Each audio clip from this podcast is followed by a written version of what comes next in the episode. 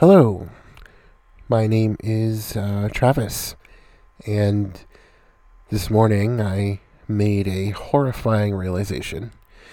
Um, I don't know what to do with my life, and I am 36 years old, and I feel like most people have kind of figured that out by now, but like I still haven't, and um, I've always wanted to make some sort of impact on the world, be an artist, do creative things. And I just feel like I keep failing at that, as well as life at large, really. And then I realized that because I haven't really made an impact, that I will be forgotten one day. You know?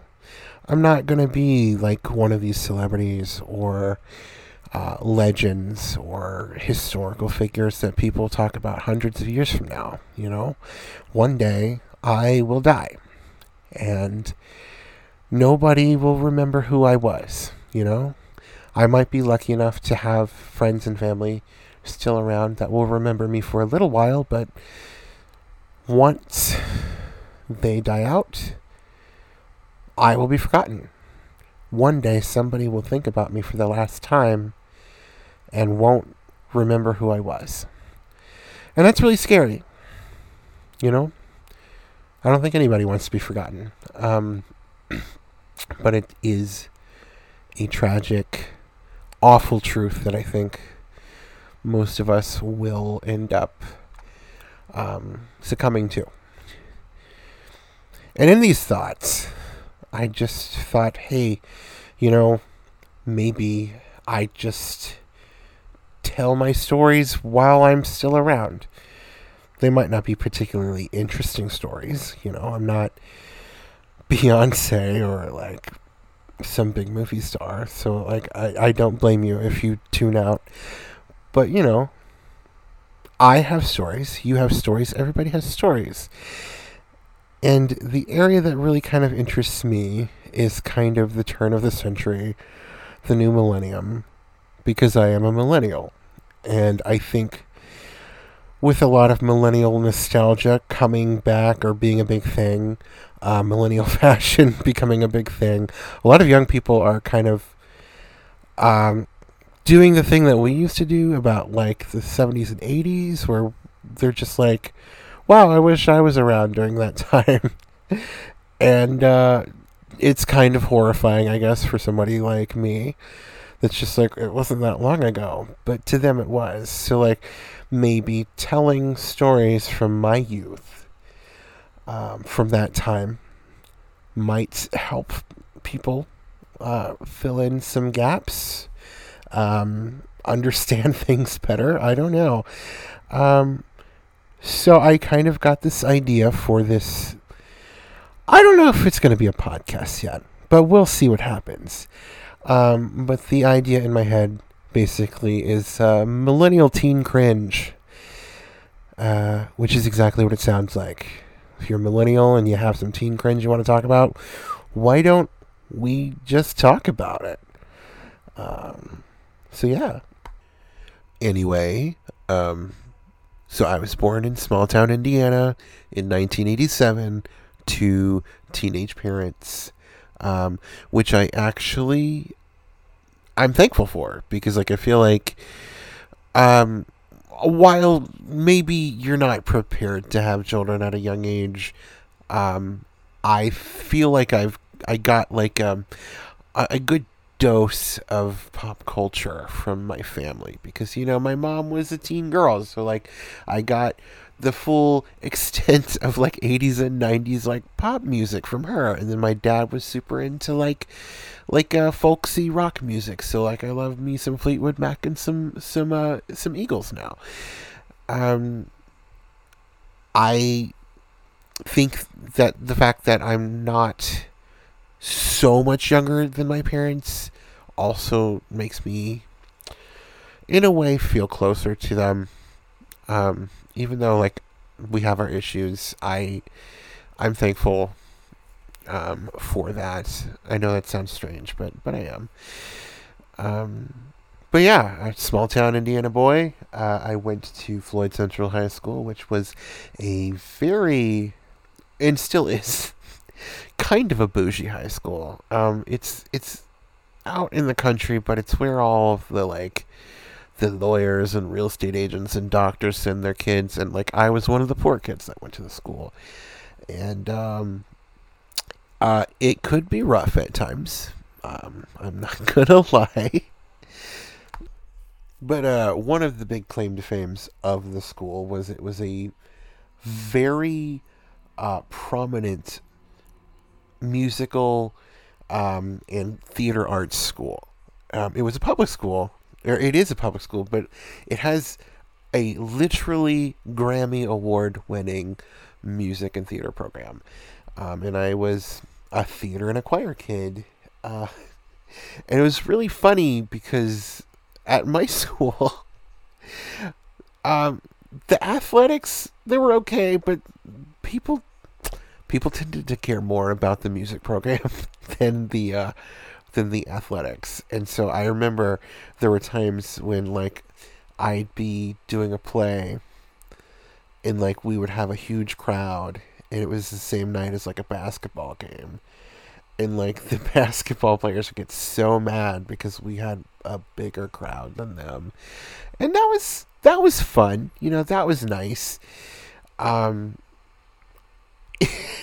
it, it certainly helped being a um, gay theater kid in the early 2000s that I had that kind of atmosphere uh, to grow up in.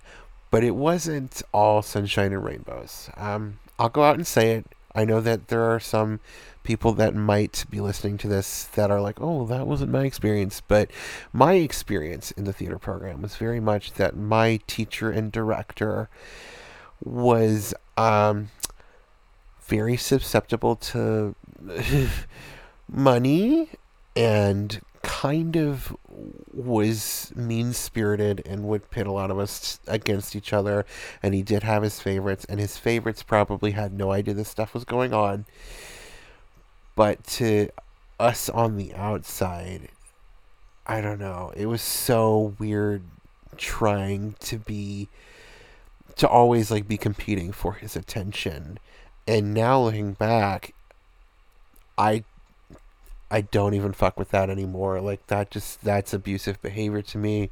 Um, I was even friends with him on social media for several years until finally I realized that every time like I came across his page, I would freeze up like a teenager because like I was so desperate for his approval back then, and he never believed in me, and um, so like it took a very long time for me to realize that I just needed to let that go.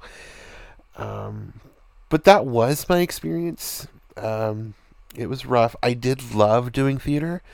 Um, I was in every play I could get my hands on, um, and I made a lot of very talented friends that I still talk to to this day. I'm very thankful that um, that experience brought them into my life. Uh, I don't know if I would want to relive it though, because like I was very desperate for approval and very much being a caricature of myself so that I could get that approval. And I I'm I will say that there are many positive things that came out of that, but also, you know, I wasn't being my true self. And fuck me, I don't know if, if I'm still being my true self now. Like, I, I'm not sure who that is, but I know that that person wasn't it, you know? But yeah, I was the obnoxious theater kid. Uh, very much like on Glee, I would, I would, I would sing going down the hallways. Um, I, I remember when um, the darkness, uh, I believe a thing called love came out, and um, I don't know if I can do it anymore, but I used to be like I I had a very high falsetto voice to the point where like in choir sometimes like I would sing like soprano stuff, and um, I would always Oh shit, people were so annoyed with me. I would always hit that high note from that song going down the hallway and people just like stare daggers at me. Um, fun times. Uh, I'm glad that people didn't have the foresight of of of slushying people like on Glee because I I would have been ground zero for that. Um, but yeah, we had uh, we did so many musical productions. Uh, my favorite was a smaller one. It was Pippin. I played the severed head. It was uh, it was a good time. Um, we did we. this is so funny. One year, um, we were gonna do the Wiz. Okay, and I need you to understand that my school was a mostly white school and our rival school um, was like uh, it was closer to the city, so it, it was more diverse, and they they were also very they're also very big theater school, and though their theater kids made fun of us so much, just like so many white people jokes, so many like oh the Wiz mayonnaise jokes, and um, you know what back then I didn't understand it. Now I do because you know it's you know we we have a lot more information now than we did back then. So like my white privilege back then, I just did not understand, but now I get it. Like if you were not like a person of color, you should probably leave the Wiz alone. Um, so I get it. They made fun of us so hard that we just did not do the show. Um, they were right. Um, there was another show that we were going to do that I'm very sad that we didn't get to do. It was Bat Boy the musical. Uh, if you don't know, it's based on Bat Boy, the uh, the the cryptid, I guess you could say, from uh, the National Enquirer. And I was gonna play pastor, reverend, something like the, the religious guy, and I had a big solo. Um, and it was such a dream. However, my casting director, theater teacher, whatever, um, for that particular show decided to cast people that didn't usually get the leads, aka the not rich kids. Um, and um, so we were all excited because we were all kids that didn't normally get the chance to have solos and have you know big parts in plays, and uh, so what ended up happening is the kids that did usually get the lead roles all kind of rallied together and refused to perform because it was a class production. It was we did um, like musical productions that you had to audition for, and then we also had our musical theater class class productions that you did for a grade. And this was going to be a class production for a grade. And they were just like, they were like on strike because they didn't get the parts that they wanted. And so, um, our teacher kind of caved in and uh, decided that we weren't going to do the show because they weren't going to perform, and it was heartbreaking. We did do like a little cabaret performance of all the uh, all the the numbers in the show, but yep, we had to cancel the whole show because of some spoiled children. Um, and these are all people that I don't really talk to to this day. So fuck them. Like whatever. Uh, yeah, I had so many good memories though. Like I, I I'm talking about some bad stuff, but like I had good memories too. Um, one thing that I feel like I took for granted because like I was the poor kid in the school. Um, is that every year our theater program would be invited to um, I don't know if it's called international or whatever the National Thespian Festival in Nebraska, and we usually got one of the slots on stage where we would perform in front of all these other schools, and it was super cool. Um, but it cost a lot of money to go, and I had no idea that I wasn't like as well off as all these other kids. My parents were very good at like hiding that from me. And that is one thing that I will always cherish but also feel very bad about is that I didn't know the financial straits that we were in, you know. And my parents made it, it happen. Like they made it happen at least three years in a row for me. And um, that's another reason why like I get kind of sad that I'm not like as successful as I want to be right now because like if I could pay them back for everything that they have done for me, I, I would, you know. Um, but anyway, so we went to this thespian festival in Nebraska every year, and it was just the most fun. Um, it first of all, it was the first time I had been around a lot of other like gay people my age. Um, like just meeting them because like you got to remember like this was the early 2000s internet yeah was kind of a thing but like it wasn't like it is now where you can just get on Grindr and have a date within five minutes. No, um, you had to go on message boards. You had to actively look for things, and people weren't really out, and so like, but like to go to a place where there were so many other queer teenagers. It meant so much to me.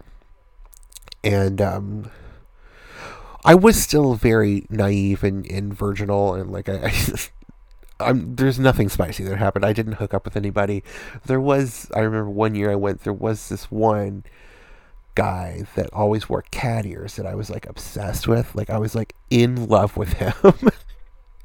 and I remember one of the techie girls that was tagging along with me uh, whenever like I would like walk around the campus because it was on our college campus. Um, she just was really brutally honest and she was just like you know what i don't think you're his type very much insinuating because like i am a fat guy and he was like a twink and like you know she might have been right but like damn it's brutal um I st- I think about I call him Catboy in my head to this day. I think about where he might have ended up. I hope he's doing well.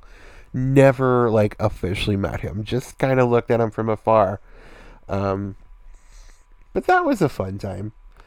Honestly, I could probably just keep giving teen theater stories for the whole rest of whatever this is. But um, I, we might circle back to it. Let's let's move on. You know what else is weird about being a millennial who was a teenager in the early 2000s? Um, going to school during 9/11. That was that was a that was a strange day. Um, so I do remember. It's very true when they say you always remember where you were when something crazy happens. Um, so I do remember I was in math class.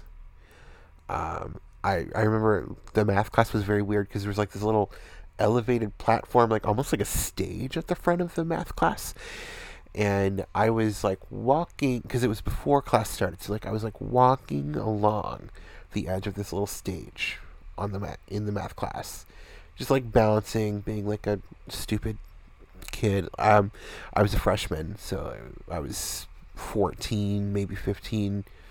I would have been fourteen, I think, right? Um, so I was just like bouncing, like trying not to fall off, being like, "Whoa," you know, like doing that whole thing and suddenly like the teacher comes in and like just switches on the TV, looking panicked, n- not a word to the class. And then, of course, you know, we saw everything that was going on on TV, like the uh, the first plane hitting the tower. Um, I, I, I don't think that I understood the gravity of the situation because I was young, you know? Like yeah i was in high school but i was still a kid you know? I was just i wasn't sure exactly what was going on right? Um and so like i remember not and this could also be because i am very neurodivergent and i probably was back then i just didn't realize it but i remember not really grasping why everyone was so like upset um, which is so fucked up to say, but like, yeah. And so like I would be making jokes, and like I remember like my best friend Erin, who I used to host a podcast with, I, I talk to all the time. You will hear about her again. Maybe she'll even, if this becomes a show, she'll be on. Uh, probably. But um, I remember, like, I I was joking around with her and I was like, "Oh, you look like you're in a good mood." She's like, "No, no, today's terrible. I'm very much not." And like being so like I unsure of what I said, but it was because of everything that was going on that day that like I, I, I don't know why I didn't grasp it. Because I even remember like my parents like when I got home like they were freaking out about it. And like I said something snotty like you know I don't see how this affects me. And they were like oh it very much affects you. Because it was such like a global tragedy like and it did affect life forever after that. But like I was so like I didn't understand. Like I just I couldn't comprehend the um hugeness of the situation right? Um, certainly, like I do now, like I and I did after people explained it to me, but like it's so bizarre to be a kid when something like that happens because you don't like you don't get it. Like you don't see it through the same eyes as somebody older somebody that is more aware of the world. Um and like certainly many more tragedies have happened and i i completely understand it now but like it's almost like that is the moment when my belief in the world my innocent beliefs in what how the world was and probably for many other young millennials as well that feels like the moment where it broke, you know? Because after that, like everything's just been kind of terrible, to be honest, you know? We just everything, like the recession and like not being able to afford things, and just so many other violent tragedies, and like fucking Trump. Like just everything just seemed to be broken from that point on. And, uh, it's just such a bizarre experience. Um, just this collective trauma for all of us millennials that happened at that exact moment in time, right? It's uh, bizarre. Wow, that was downer. what? How about we like let's do let's do a whiplash. Okay, let's talk about let's talk about fashion from that period of time because here's the thing that is it's getting very popular on like TikTok and YouTube where I see like a lot of millennials talking about fashion from that period of time but like a lot of them are just like this is real fashion and it's just like a tank top and some shorts. But like they're just they're not they're not going into it right? Like and there was so much going on. Um I I don't know if I ever like settled on one particular style because I just well one I'm a homosexual so like I, I just I gotta I gotta sample everything right? But um but like also I don't know. I, looking back at it now I think the things that were awful just like faded out on its own time and now we look back and cringe. But there are a lot of things that really haven't changed you know? Um i so i was a big fan of trying i guys i i've always been a chubby guy right but like back then like i was I've touched on this before. I was so desperate to be liked that I did want to follow the trends, right? And so, like, I would stuff my chubby ass into Abercrombie shirts that were not built for me. And Abercrombie was like it. Like, it was Abercrombie and Hollister. Um, maybe American Eagle, but that was slightly poorer. And again, I went to a high school where everybody had their fucking mommy and daddy's doctor money or whatever. Um, so I would always uh, beg my mom to take me to Abercrombie, and I would f- shove my fat ass into these tiny shirts like a sausage casing. It was ridiculous. Um, so bad. Um, and then I, I, I had the puka shell necklace. Everybody had the puka shell necklace. It's so. I hate those now, but like that was on point. Everybody wanted to look like they were going to the beach in rural Indiana. Um, but everybody had that stupid necklace. It's so funny because I've mentioned this before, but like if you go back and watch like um this is NSFW, but if you watch some gay porn from that period of time, everybody's got the bleach highlights and the puka shell necklace on, and it's just an instant boner killer for me. But uh, speaking of bleached highlights, I would bleach just the top of my head. Just the top of my head. Platinum blonde. Just just the top. I would leave the I would leave the rest my natural color, but just the top of my head. And if that is not some fucking foreshadowing of me being bald on the top of my head uh, later in life. Uh, unfortunate, but it happened. Um, I don't think it. I don't think it had anything to do with all that dye, but um, like you know, I just it's bad genes, I guess. Um, but that happened. So like I had the too small Abercrombie shirt, the bleached hair, the uh, the puka shell necklace.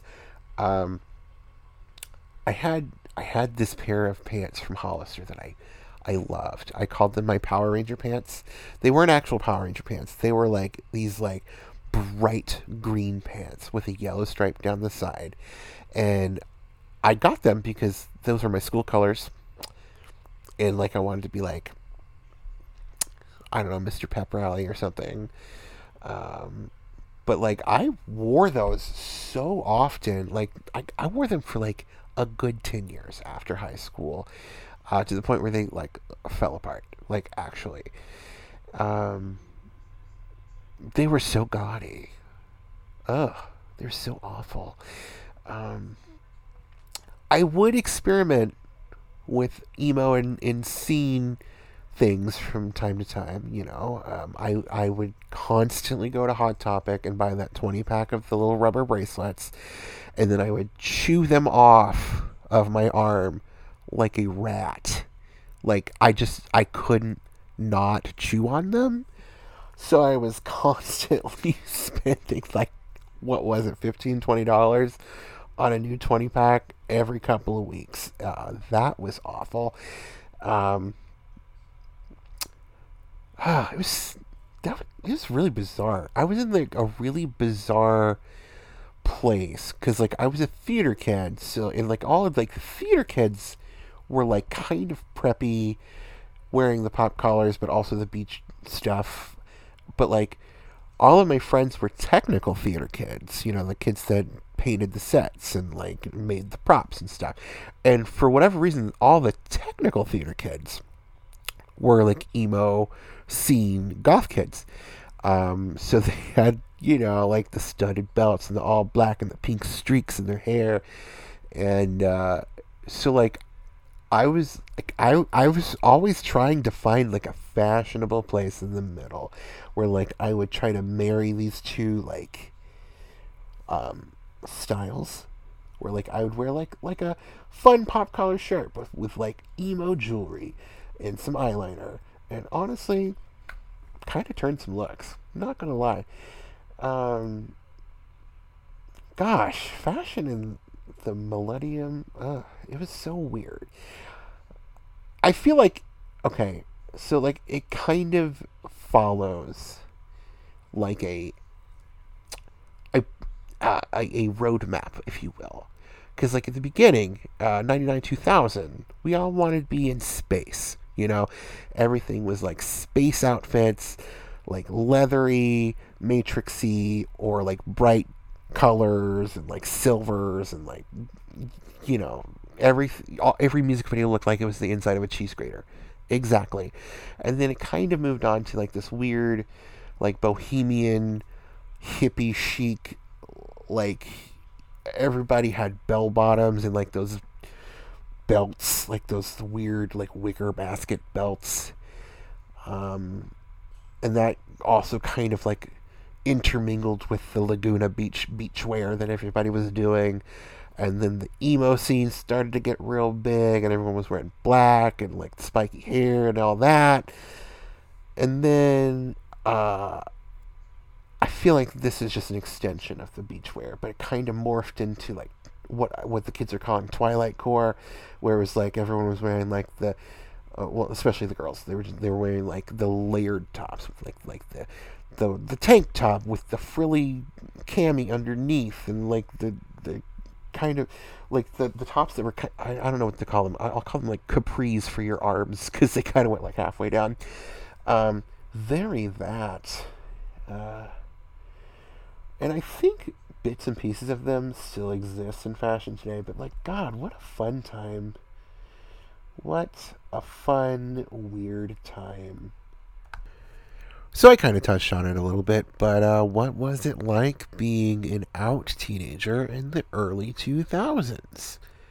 Well, first of all, I I wasn't out the whole time, but it was a very glass closet. Everybody knew.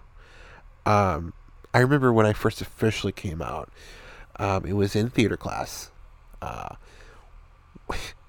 these two guys were like backstage talking to me, and they were trying to make a douche joke. They were like, "So Travis, I heard you came out over the summer," and like I had finally had it, and I was just like ready for like these jokes to be over. So it was like, "Yeah, yeah, I fucking did," and then like it was kind of funny because like they backpedaled and they were like, "Oh well, congratulations, that's very brave of you."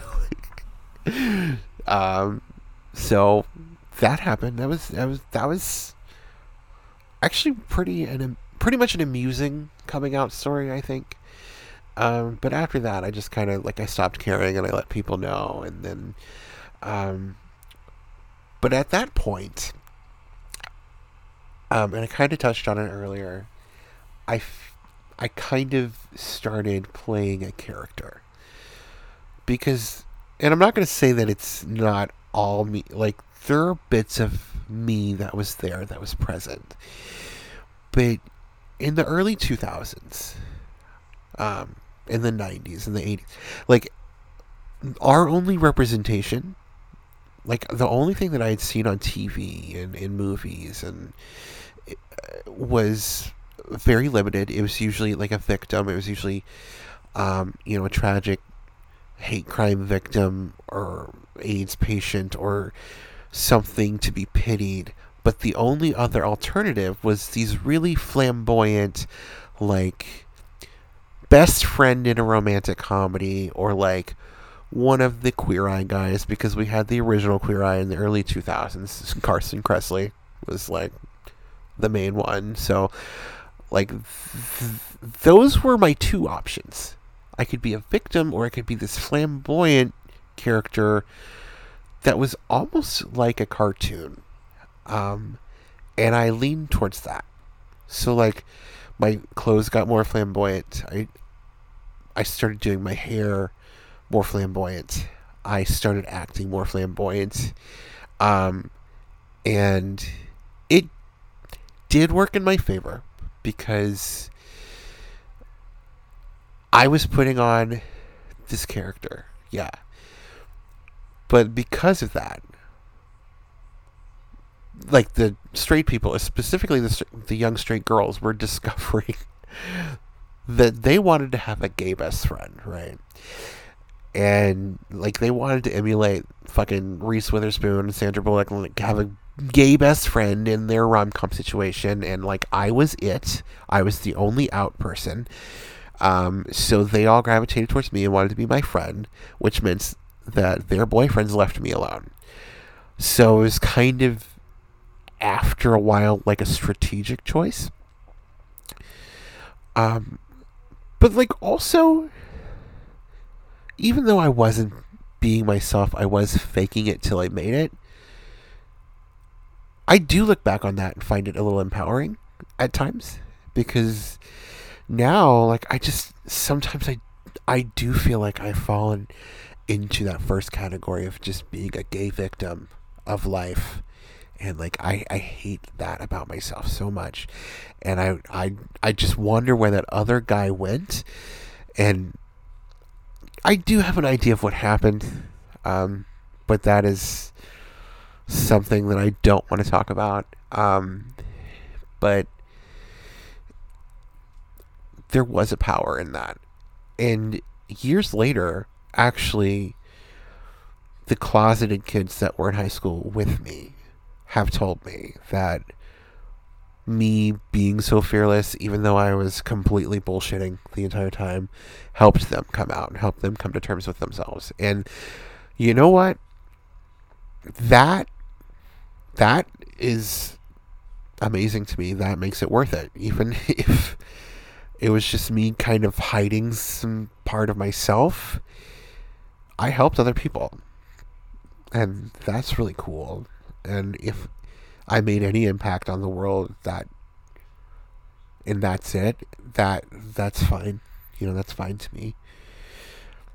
I also had guys come out and tell me they had a crush on me after high school and that upsets me because like do you know like how like lonely I was? Being the only one? You could have dated me. It could have been cool. Yeah. Um